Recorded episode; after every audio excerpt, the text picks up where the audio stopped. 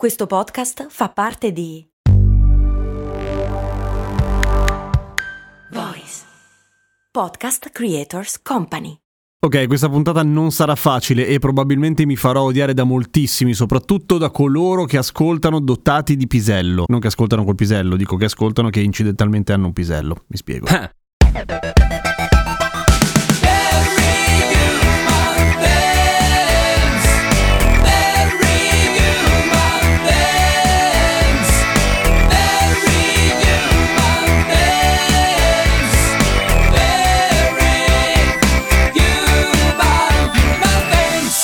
mi dice: Ciao Giampiero, ho aggiunto una nuova domanda. Tavoletta del VC, abbassata o alzata? Chi ha ragione? Ah, bene. Allora, la questione è questa: un VC normale, quindi dotato di sedile, di solito ha tre posizioni, cioè tavoletta alzata, tavoletta abbassata e coperchio abbassato. Ora soprassiederò sulla questione del coperchio abbassato perché è un po' eccessivo, cioè ha una ragione d'essere, è una ragione igienica oltre che pratica, nel senso che quando è chiuso ci puoi appoggiare delle cose o addirittura le tue terga sedendotici quando non ci devi fare niente dentro ed è comodo se devi, che ne so, chiacchierare con il tuo partner quando lui o lei fa la doccia, per esempio, ci sta. Ma per semplicità lasciamo perdere la posizione coperchio chiuso. Rimangono due posizioni, tavoletta alzata, tavoletta abbassata. La tavoletta abbassata la usano tutti quando bisogna fare la cacca, mentre la tavoletta alzata la usano solamente quelli dotati di birillo quando devono fare la pipì in piedi, mentre chi il birillo non ce l'ha si deve per forza sedere per una questione di mira, di probabilità di centrare il VC, ok? Quindi questo vuol dire che su quattro utilizzi possibili, defecare avendo il pipo, defecare non avendo il pipo, fare la pipì avendo il pipo, fare la pipì non avendo il pipo, ecco, su quattro utilizzi possibili, uno solo di questi richiede l'utilizzo della VC con la tavoletta alzata. E questo da un punto di vista statistico lo rende un utilizzo speciale, ok? Quindi a rigor di logica dovrebbe essere tendenzialmente abbassata la tavoletta, tranne per quella volta che arriva qualcuno che ha il pisello e che vuole farci la pipì da in piedi. Quindi per buona educazione sì, la tavoletta bisognerebbe alzarla solamente per quell'utilizzo e poi abbassarla, ma qua arriviamo a un secondo grandissimo problema, ovvero il fatto che per una ragione fisica che adesso affrontiamo è praticamente impossibile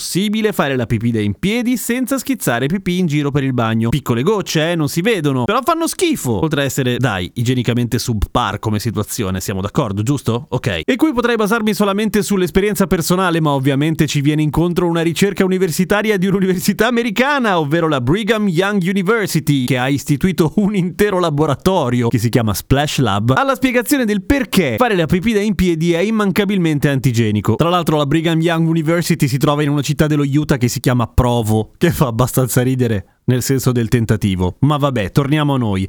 È tutta colpa di una roba che si chiama l'instabilità di Rayleigh Plateau. Per gli amici instabilità capillare, ovvero l'instabilità fluidodinamica, quindi dei fluidi, che bene o male spiega come a causa della tensione superficiale un getto di un fluido a un certo punto viene spezzato in goccioline. Facciamola semplice. Quindi, questo vuol dire che intorno a una decina di centimetri dalla punta del tuo pisello, il flusso di pipì inizierà a interrompersi in blocchi pacchetti di pipì che ovviamente nel momento in cui colpiranno la porcellana del cesso schizzeranno in giro. Ci sono dei modi per limitare questi schizzi? Sì, dovresti pisciare con un angolo il più lontano dall'angolo retto rispetto alla superficie che stai per colpire con il tuo getto di urina, il che vorrebbe dire che se devi pisciare in piedi dovresti praticamente metterti a cavalcioni sul cesso e pisciare col pisello verso il basso per cercare di far meno schizzi possibili, altrimenti è impossibile evitare di farli. Cosa succede quindi? Che queste piccole goccioline di urina schizzeranno fuori dal cesso e arriveranno sul pavimento e anche sulle pareti vicine. Tu non le pulirai perché non le vedrai o ancora peggio te ne fregherai perché in fondo sei un po' bestia e quella roba alla fine causa come minimo del cattivo odore anche se non si vedono. Quel tipico aroma di cesso pubblico. Quindi a scanso e a rischio di rendermi estremamente impopolare nei confronti del mio pubblico dotato di birillo, vi dico, non ce n'è. Sedi- se- bisogna sedersi. Eh lo so, è così. Cioè, pisciare in piedi è una roba emergenziale, lo fai in un cesso pubblico, lo fai all'urinatoio che è fatto apposta e ha una pellicola d'acqua che scorre proprio per limitare gli schizzi e comunque è più facile dargli un angolo un pochino più acuto al getto di pipì e soprattutto è più vicino perché ha ad altezza birillo, appunto. Il cesso non si usa per pisciare in piedi. È un mito e non ce lo dicono, ce lo dicono in po', ve lo dico io. A meno che tu non abiti da solo e che pensi tu stesso alle pulizie, sti cazzi. E non ricevi mai visite, soprattutto. Sono mica qua a dirti come devi vivere. Ti do dei consigli pratici, via. Per cui riassumendo, tavoletta giù, perché non dovrebbe alzarsi mai, in teoria, giusto per pulire. Seguimi su Instagram, sono Radio Kesten, a domani con cose molto umane.